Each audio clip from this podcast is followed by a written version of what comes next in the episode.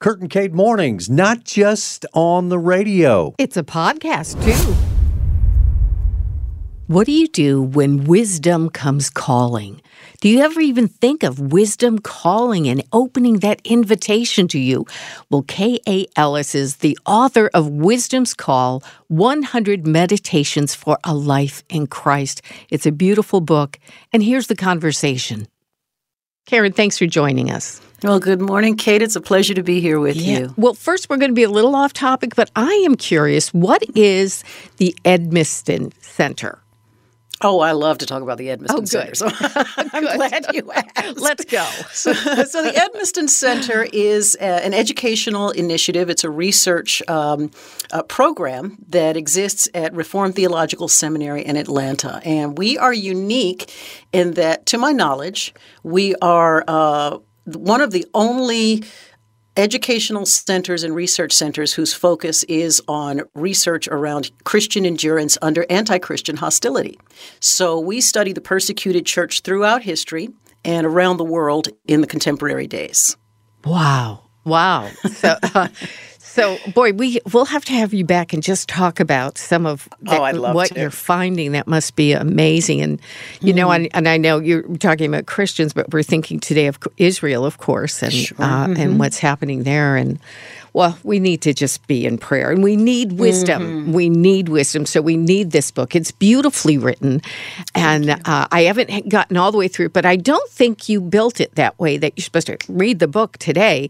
It's really chunks of wisdom and guidance in every chapter.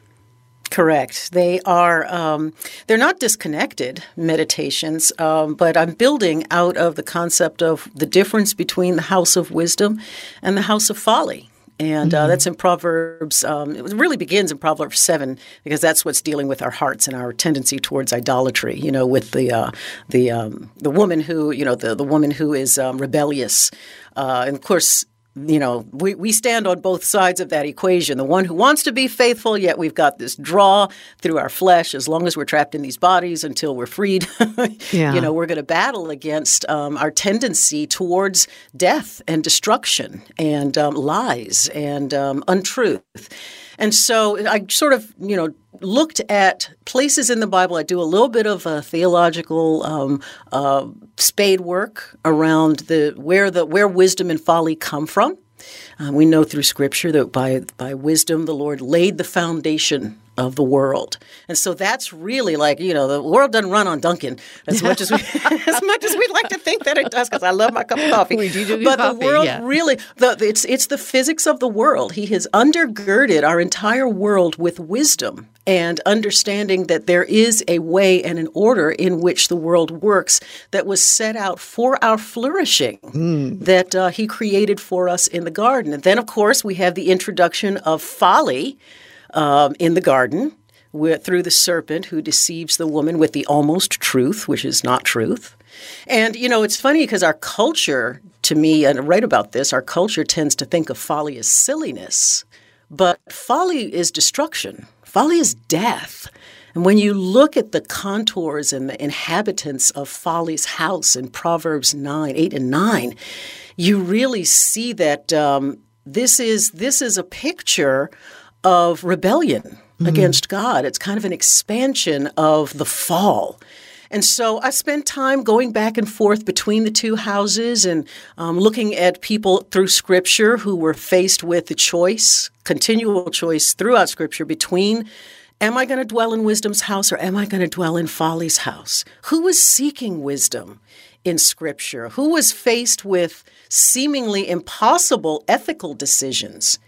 And they had to make that choice. Am I going to make life or am I going to make death and destruction? And then I spent some time looking around the world at people who are faced with the same decisions today and how they're dealing with those things, how people have dealt with them historically. So that's kind of the framework I was working with. Yeah. I'm glad you're enjoying it. Oh, I am. I really am. And in one part you write, Scripture is full of one generous and welcoming invitation after another. So if that's true and wisdom undergirds the earth, like you said, why do we so often miss the call? Why do we not answer the door? Because we are our parents' children. It's oh dear, yeah. You know, we are our parents' children, and we have that that original sin that exists in us. You know, through the first wisdom choice from our parents in the garden, they had a choice not just to decide, whether they were going to believe wisdom himself, who had already told them how to live. Or if they were going to believe their own judgments about whether or not he was lying to them. And it's funny how the serpent came in. I mentioned that almost truth before. He comes in and he slithers up and he says, "Is that really what God said? You will not surely die." So close. God says, "You will die if you choose this path." And the serpent comes in and says, "You will not surely die. Come on." Mm. And immediately, the man and the woman in the garden, our ancestors, our spiritual ancestors, everybody's spiritual ancestors, immediately decided that they were going to depend on their own wisdom, which was bankrupt of what God had been teaching them. And so then they decided they were going to be the arbiters of right and wrong. They were going to be the arbiters of truth and falsehood. And that set us up, sis, for a pattern that has existed throughout history. It has made nations. It has made governments. It has made communities. It has made false religions. And it became our default position away from what we were originally created for. And so, but God in his infinite wisdom and his mercy and his love, he continues to call out from that moment on. He even says it to the next generation when Cain is so angry at his brother's desire to be faithful. Cain comes and God even says to him before he slays Abel, he says, "It doesn't have to be this way. Come back." Look at Genesis 3. He says, "Come back to me."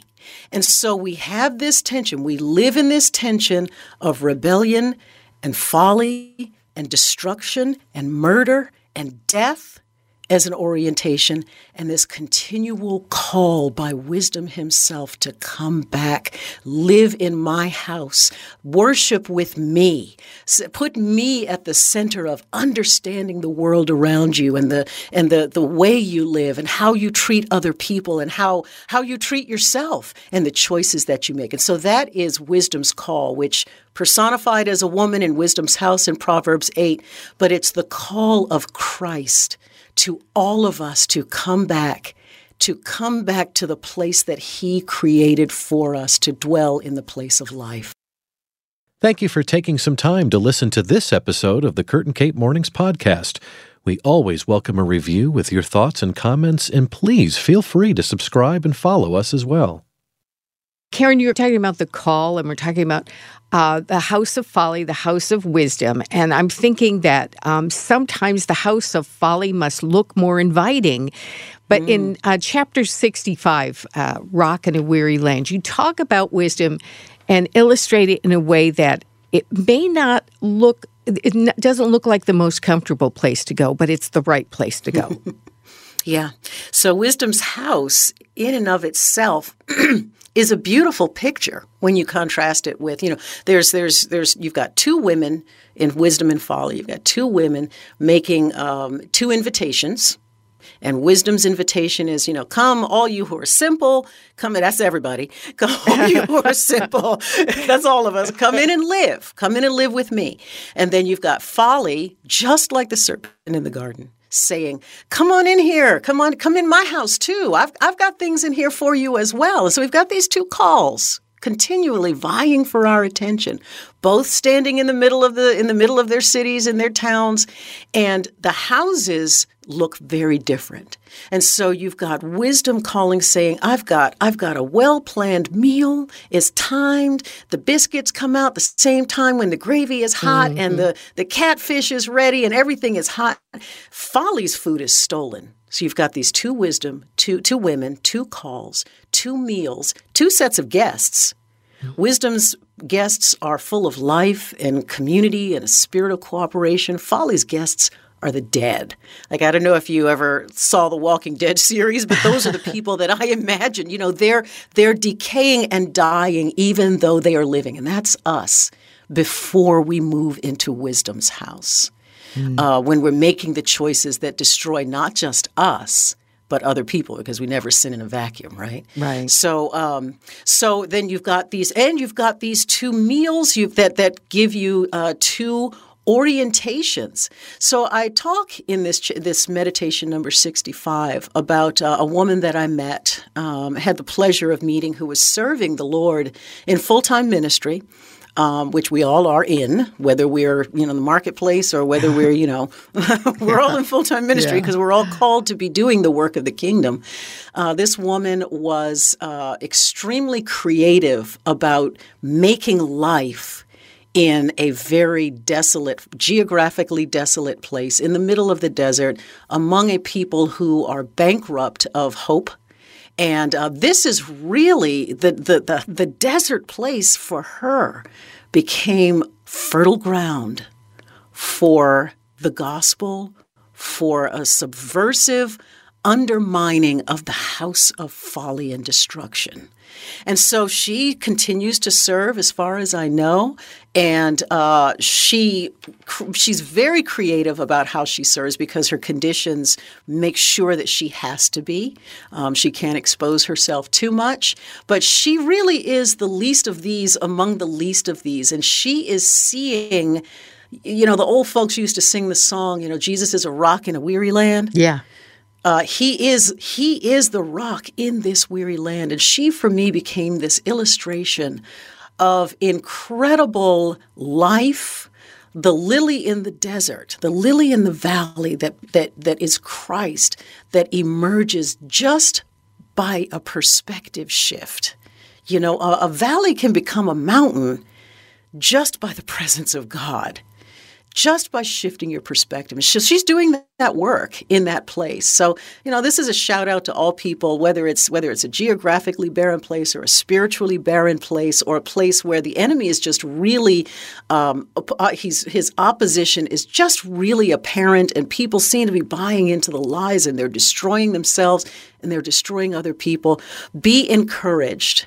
When we focus on the friend in Jesus, he's everything to me, fairest of 10,000 to my soul, as the old hymn used to say. He changes the whole landscape by your presence. So stay in there. Stay in the kingdom work. Stay in there wherever you are. Amen. Oh, Karen, This is great. It's a beautiful book, Wisdom's Call, K.A. Ellis, the director of the Edmiston Center for the Study of Bible and Ethnicity in Atlanta, Georgia. Karen, I wish I could keep you longer, but because there's so much in this book. I'm glad you didn't just write one long book. I'm glad you made meditations because there are so many different avenues to think about in this book, you know, and I've just begun. So thank you for that. And please come back. That would be great. I appreciate you for your time this morning. Thanks for listening to Curtain Gate Mornings Podcast. Please take a minute to follow, subscribe, and review us. And no matter where in the world you are, you can listen to us live from 6 to 9 a.m. weekdays on the Moody Radio app.